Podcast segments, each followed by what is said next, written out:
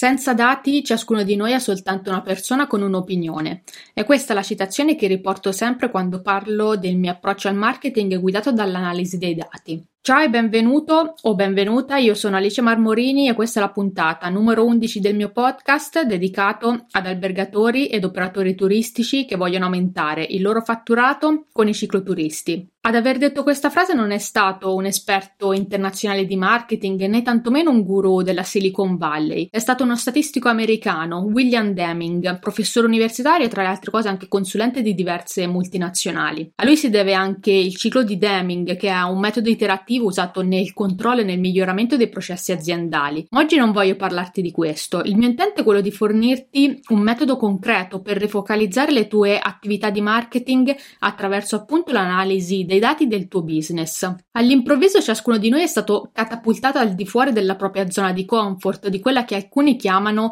la propria normalità e che non vedono l'ora di poterla riabbracciare il prima possibile. Ma la verità è che quella normalità alla quale eravamo abituati probabilmente non tornerà, perché le persone usciranno cambiate da questa situazione, perché le regole del gioco cambieranno, perché i bisogni e le esigenze delle persone cambieranno. Ed allora è necessario ripartire dall'ascolto del mercato e di conseguenza dal marketing. E questo lo possiamo fare attraverso l'analisi dei dati. Quando si parla di un approccio guidato dall'analisi dei dati ci sono tre passaggi che dobbiamo fare. Innanzitutto dobbiamo sapere quali dati leggere. Per seconda cosa dobbiamo essere in grado di interpretare questi dati ed infine dobbiamo decidere quali decisioni prendere una volta che abbiamo interpretato i dati. Non basta scrivere infatti un qualche report dove riportiamo ad esempio qual è stato il tasso di apertura delle nostre mail oppure il tasso di click. I dati infatti non sono tutti uguali e non tutti i dati sono utili, o meglio, non sono utili in tutti i momenti. Oggi stiamo vivendo in un'epoca caratterizzata dal cosiddetto data tsunami. Abbiamo a disposizione decine, centinaia, migliaia di dati. Uno degli errori che vedo commettere più spesso è quello di supporre di stare utilizzando un approccio data driven, ovvero un approccio guidato dall'analisi dei dati solo perché ogni tanto si dà una sbirciatina al proprio pannello di Google Analytics per vedere quali sono le pagine più, più viste, qual è la frequenza di rimbalzo sul proprio sito internet. Per evitare di cadere in una trappola del genere, quindi, è fondamentale capire innanzitutto quali sono le principali tipologie di dati che puoi trovarti di fronte. Poi è necessario individuare i dati giusti da tenere sotto controllo e quindi sulla eh, base di quei dati prendere le tue decisioni. I dati li possiamo classificare innanzitutto in due grandi tipologie, gli hard data e i soft data. Gli hard data sono quei dati che ci dicono cosa sta succedendo all'interno del proprio prodotto,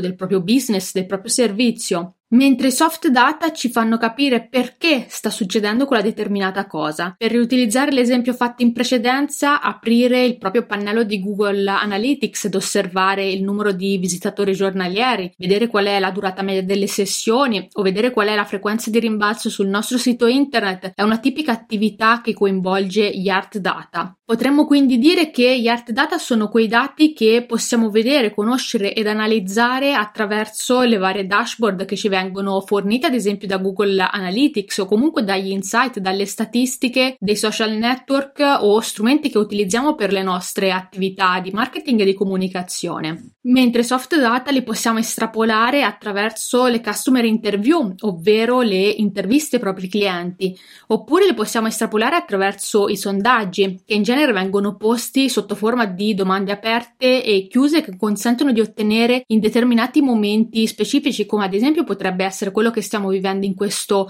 momento, delle informazioni che altrimenti andrebbero perse per sempre. Poi i soft data li possiamo estrapolare anche attraverso le registrazioni di sessione che consistono nell'osservare un utente mentre naviga il tuo sito internet, oppure ancora attraverso i test di usabilità, cioè chiedere agli utenti di eseguire determinati tipi di azione e li osserviamo mentre lo fanno. È proprio questo che differenzia una registrazione di sessione da un test di usabilità, dato che vengono appunto assegnati assegnati del, dei compiti precisi agli utenti. Ed infine abbiamo le heatmap, ovvero le mappe di calore, che non sono altro che una rappresentazione grafica che mostra i movimenti del mouse degli utenti sul nostro sito internet attraverso una scala di colori. Più il colore è intenso, generalmente rosso, e più l'utente ha speso del tempo in quella determinata area. Ma cosa rende però un dato una metrica davvero buona? Sono tre le caratteristiche principali. Una buona metrica è comparativa, ovvero possiamo essere in grado di compararla ad un determinato periodo, ad un determinato gruppo di utenti oppure addirittura ai nostri competitor. Una buona metrica poi è indiscutibile. Se le persone ad esempio non riescono a ricordarla o a discuterne,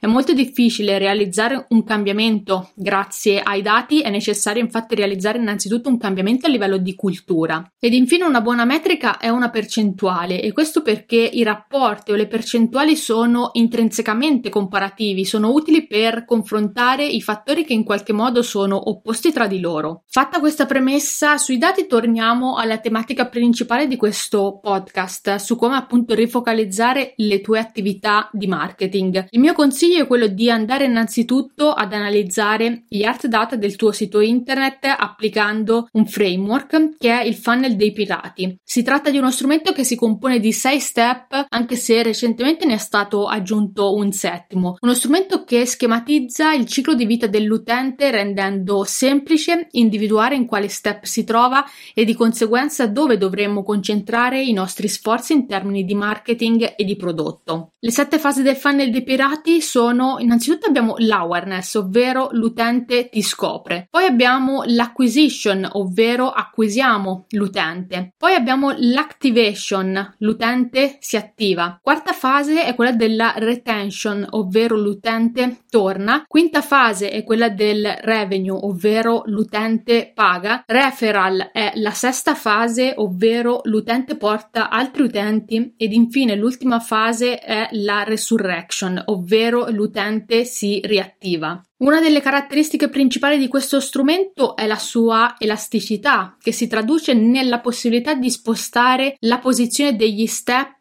in base alle proprie esigenze, in base al proprio business, lasciando però inalterato il significato di ognuno di, di essi e le metriche relative. Infatti, per quanto riguarda l'acquisto di una vacanza, l'utente si attiva subito, quindi abbiamo subito la fase dell'activation. Una volta che eh, l'utente trova il prodotto che soddisfa le sue esigenze, prenota e paga, quindi passiamo alla fase del revenue. Se la sua vacanza supera le sue aspettative, racconterà di te ai suoi amici e ti lascerà quindi anche una recensione, quindi siamo alla fase del referral e forse tornerà in vacanza da te magari il prossimo anno oppure tra due anni e quindi fase della retention. Vediamo quindi come applicare step by step questo framework per andare a rifocalizzare le tue attività di marketing. Partiamo quindi dalla prima fase che come abbiamo detto è quella dell'awareness, ovvero l'utente ti scopre. Dove possiamo andare ad estrapolare questo dato? Eh, ti basta aprire il pannello di Google Analytics del tuo sito internet e cliccare il rapporto relativo al pubblico. Google in automatico ti mostrerà l'andamento del traffico sul tuo sito internet degli ultimi sette giorni. La primissima domanda che potremmo porci ad esempio è ma questo traffico di questi ultimi sette giorni è tanto oppure poco? Per rispondere è necessario paragonare questo traffico a quello del medesimo periodo però dello scorso anno. Facendo così saremo in grado di capire se il traffico è aumentato oppure diminuito e qual è anche la variazione percentuale. Presumibilmente in questo momento il confronto con l'anno precedente sarà negativo. Altra cosa che possiamo fare è quella di cercare di allargare il periodo di riferimento. Indicativamente il traffico sui siti internet di una struttura ricettiva in Italia è andato via via diminuendo a partire dal 20 febbraio, momento in cui è stata data notizia del primo caso a Lodi. Quindi se eh, allarghiamo il, il periodo non agli ultimi sette giorni ma ad esempio dal, dal 15 o dal 16, dal 16 febbraio. In questo modo siamo in grado di individuare altre due informazioni preziose. Innanzitutto possiamo vedere a colpo d'occhio se il traffico sta aumentando oppure se si sono verificati del, dei picchi anomali rispetto all'andamento generale. E poi possiamo paragonare il traffico che mediamente avevamo prima del 20 febbraio e quello che abbiamo adesso, così da capire qual è la consistenza della variazione. Attraverso queste tre mosse abbiamo già ottenuto delle informazioni preziose. Quello che potremmo fare a questo punto per entrare ancora di più nel dettaglio è cercare di restringere adesso il campo di azione. Infatti il periodo che intercorre tra il 15 o il 16 di febbraio che abbiamo detto in precedenza ed oggi 15 mar- maggio o comunque il giorno in cui tu ascolterai questo podcast è un periodo troppo ampio che non ci consente di prendere molte altre decisioni su come rifocalizzare le nostre attività. Dovremmo infatti restringere il campo alla settimana e non agli ultimi sette giorni, quindi il periodo che intercorre da lunedì a domenica di ogni settimana. In questo modo possiamo confrontare sempre il medesimo periodo con quello della settimana precedente e potremmo anche andare ad individuare i giorni della settimana in cui c'è più traffico, ci sono più completamenti obiettivi e queste informazioni per noi è utile anche per andare a definire quando è necessaria la presenza di una persona dello staff che lavori e che vada quindi a rispondere subito alle varie richieste che arrivano. Sempre nel rapporto del pubblico possiamo vedere un'altra informazione per noi importantissima in questo momento che è la lingua del, del traffico e Google Analytics ce la fornisce sotto forma di una tabella che trovi proprio sotto al, al grafico. Questa informazione è estremamente importante per capire se effettivamente dovremmo abbandonare per questo anno le strategie di marketing e di comunicazione sui mercati esteri, ovviamente sempre tenendo conto delle varie restrizioni sulle modalità e tempi di circolazione all'interno dell'Unione Europea e del resto del mondo, oppure se dovremmo invece focalizzarci solo ed esclusivamente sul mercato nazionale o se addirittura solo ed esclusivamente su quello di prossimità. Ad esempio per questo cliente che sto analizzando attraverso degli screenshot dettagliati sul mio blog licemarmorini.it, il mercato di lingua tedesca, in particolare quello proveniente dalla Germania, è un mercato ancora estremamente importante importante. Infatti circa il 47% del traffico deriva da utenti della Germania. Ma non è finita qui, possiamo estrapolare altre tre informazioni. Innanzitutto possiamo fare il confronto dell'ultima settimana con la settimana precedente e poi con la settimana ancora precedente per capire non solo se il traffico sta aumentando oppure diminuendo, ma per capire se a livello di lingua di giorni della settimana sta variando qualcosa. Ad esempio può essere vero che nell'ultima settimana il traffico degli utenti della Germania rappresenta una quota consistente, ma quanto era questo traffico nella settimana precedente? Era superiore oppure inferiore? E nella settimana ancora precedente? In questo modo possiamo capire come stanno reagendo i nostri mercati. Stesso ragionamento vale per quanto riguarda anche i giorni della settimana. Altra cosa che possiamo fare è quello di andare ad isolare il traffico derivante da nicchie specifiche. Infatti, quello di cui abbiamo parlato fino ad ora è il traffico totale, ovvero tutte le persone che sono atterrate sul tuo sito internet. Ma se tu, ad esempio, ti rivolgi a più tipologie di clientela, quale ad esempio una clientela business bike oppure interessata a una vacanza wellness, quello che vorresti sapere è ma quante di queste persone che atterrano e navigano nel mio sito internet sono ad esempio cicloturisti, quante invece sono persone d'affari. Da Google Analytics possiamo andare ad estrapolare questo dato attraverso i segmenti. In particolare Google Analytics ti fornisce già in maniera automatica dei, se- dei segmenti utili, ma tra questi non c'è ovviamente il segmento del, dei cicloturisti oppure delle persone di affari fare, devi crearlo in maniera manuale. Una volta fatto avrai a disposizione altre informazioni, altri dati estremamente utili per rifocalizzare le tue attività. A questo punto poi non ci rimane che andare ad analizzare il rapporto completo delle lingue. Google Analytics ti farà atterrare su una nuova pagina sempre all'interno del rapporto pubblico dove però ci fornisce altre due informazioni preziose come ad esempio il comportamento degli utenti suddivise per lingue e questo è utile per capire quanto tempo gli utenti rimangono sul tuo sito internet e quante pagine navigano e poi le conversioni realizzate dagli utenti.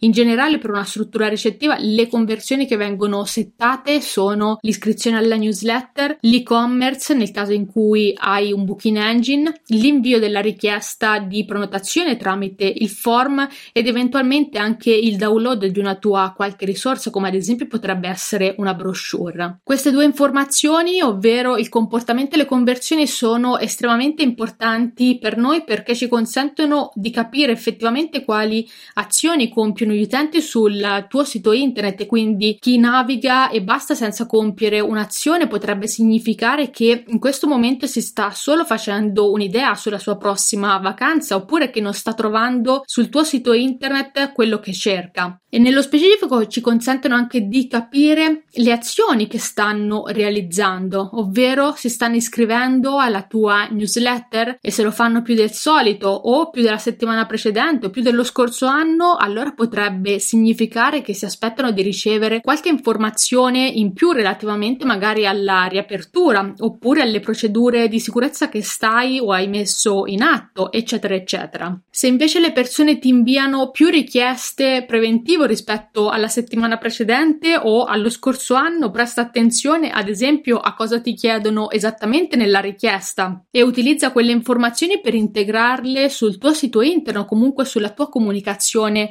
online nel caso in cui queste non fossero presenti. Presta poi attenzione anche ai periodi per i quali ti inviano le richieste preventivo, ma anche alla lingua, alla tipologia di clientela, è un cicloturista, una persona di affari, un motociclista, eccetera, eccetera. È un prospect, ovvero una persona che non ha mai soggiornato da te, oppure un cliente, ovvero una persona che ha già soggiornato da te almeno una volta. Fatte tutte queste analisi, è necessario scendere nel secondo step del funnel dei pirati, che è quello dell'acquisition, che è strettamente collegato a quelle precedenti. Quindi ci dovremmo domandare: ok, ma questo traffico che arriva sul mio sito internet, attraverso quali canali è arrivato? Quindi dal rapporto pubblico ci dobbiamo spostare a quello acquisizione. In particolare per questo cliente che sto analizzando, l'80,90% del traffico è arrivato attraverso due canali principali, che sono quello organico,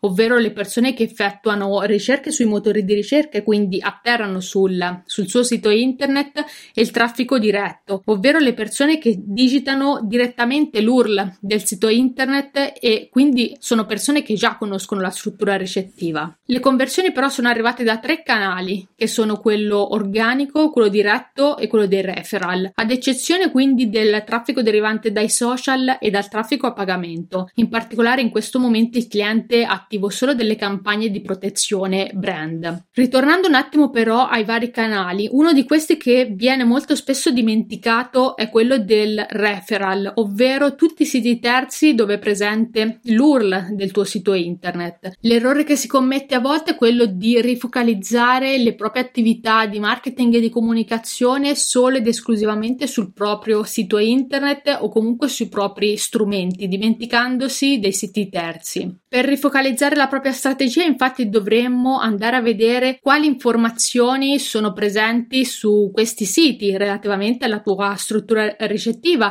e dovresti chiederti sono adeguate a questo periodo, sono aggiornate, ci sono tutte le informazioni principali che consentono ad una persona di prendere una decisione in questo momento eccetera eccetera. A questo punto avremmo analizzato due step ed estrapolato tantissime informazioni e dati utili. Non ci resta che passare allo step successivo che è quello dell'activation.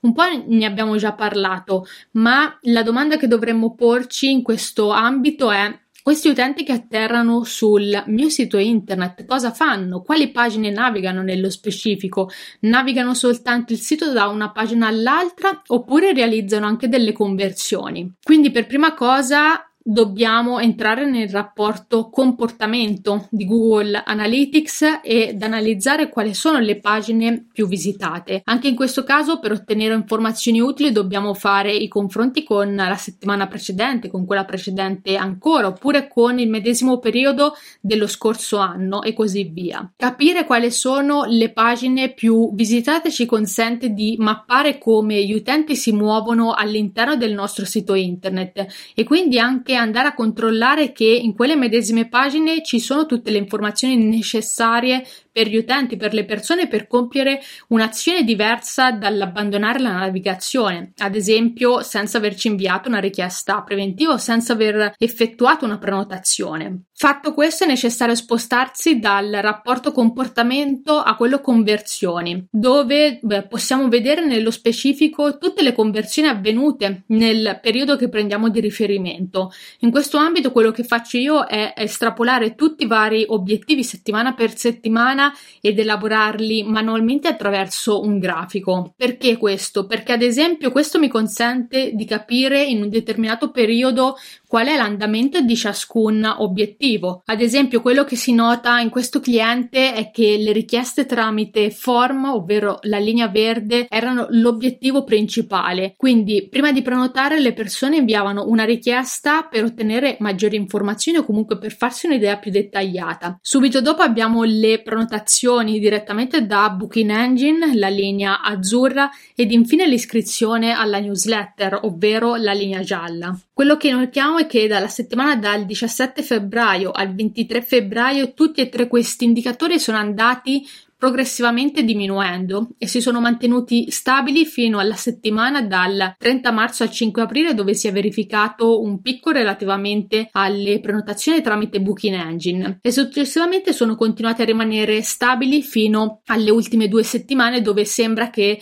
questi indicatori stanno progressivamente andando eh, a risalire anche se molto lentamente. Quali azioni quindi potremmo realizzare ad esempio? Beh se vediamo che il Booking Engine è molto visitato, molti utenti vi interagiscono senza però prenotare, potremmo andare ad aggiungere eventuali garanzie, oppure potremmo aggiungere nella pagina delle camere eventuali modalità di sanificazione delle stesse o eventuali accortezze che stai realizzando o prevedi di realizzare, oppure potresti realizzare delle offerte particolari, dandogli anche dei nomi particolari come ad esempio ripensaci quando vuoi, oppure offerta flessibile, oppure ancora liberi di cambiare. Oppure puoi prevedere un exit pop-up per far partecipare gli utenti ad una indagine o comunque per chiedergli se vogliono rimanere aggiornati su quando, ad esempio, riaprirai se ancora non lo hai già fatto, eccetera, eccetera. A questo punto non ci resta che spostarsi allo step successivo, che è quello del revenue, ovvero l'utente paga. In questa fase acquistano importanza diversi indicatori e metriche che riguardano, ad esempio, le politiche di pricing adottate, il tasso tasso di occupazione, l'ADR, il RevPAR, eccetera, eccetera. Quello che però mi sento di consigliarti per questa fase è quello di cercare di,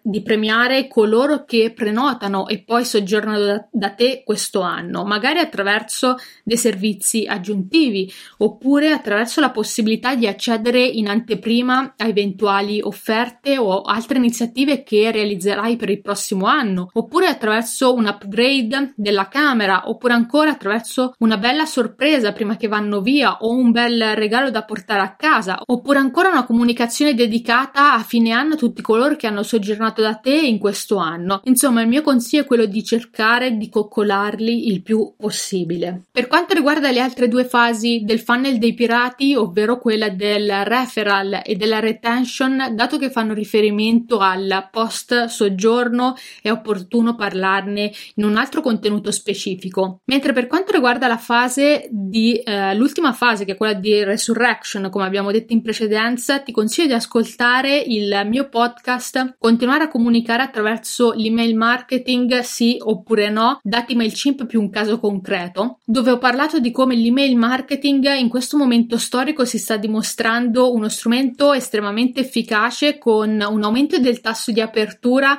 e un aumento del tasso di click e a questo è associato una riduzione del tasso di disiscrizione descrizione un maggior desiderio degli utenti di ricevere comunicazioni frequenti anche una settimana e questa attività ti potrebbe consentire anche di andare a riattivare eventuali utenti che magari non interagiscono più con te con, con le tue email da, da diverso tempo. Fino ad ora abbiamo parlato solo ed esclusivamente degli art data, ovvero i dati che ci dicono cosa sta succedendo. Quello che dobbiamo fare è cercare di combinarli con i software soft data, ovvero quei dati che ci dicono perché sta succedendo quella determinata cosa. Ed in particolare ti consiglio di realizzare una indagine di mercato, magari veicolandola solo ed esclusivamente attraverso il tuo database di contatti. Per realizzare un'indagine devi innanzitutto tener conto di tre step. Il primo è il design, che non fa riferimento agli aspetti grafici, ma fa riferimento alla tipologia di domande,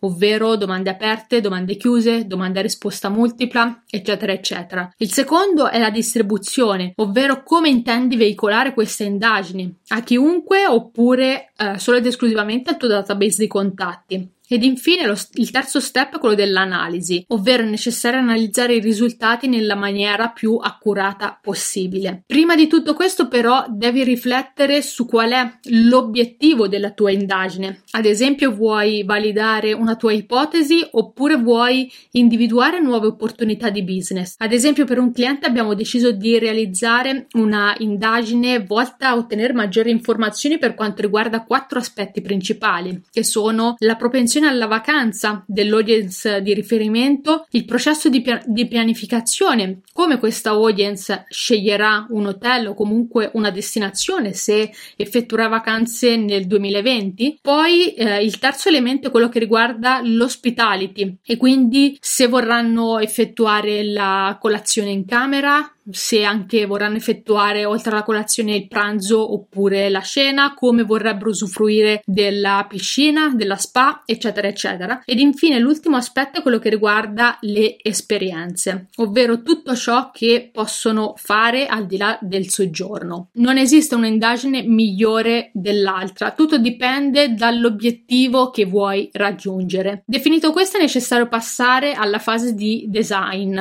Ogni indagine deve includere tre diversi diversi tipi di domande. Domande demografiche e psicografiche, come ad esempio gli anni, il genere, il trattamento preferito o la tipologia di vacanza preferita. Questo ti consente di andare ad individuare dei segmenti. Poi devi inserire anche delle domande quantificabili che puoi analizzare appunto statisticamente, esempio chiedere se concordano o meno con una determinata ipotesi o chiedere di selezionare cosa ritengono più opportuno e cosa meno ed infine lascia sempre delle domande aperte perché questo ti consente di ottenere ulteriori informazioni qualitative alle quali magari tu non avevi pensato. Prima di passare alla fase della distribuzione fai testare l'indagine ad almeno tre persone in target che non hanno partecipato alla realizzazione della stessa. In questo modo puoi capire se alcune domande non sono chiare, se funziona tutto correttamente, se hai inserito tutte le informazioni. Fatto questo non ti rimane che inviare l'indagine,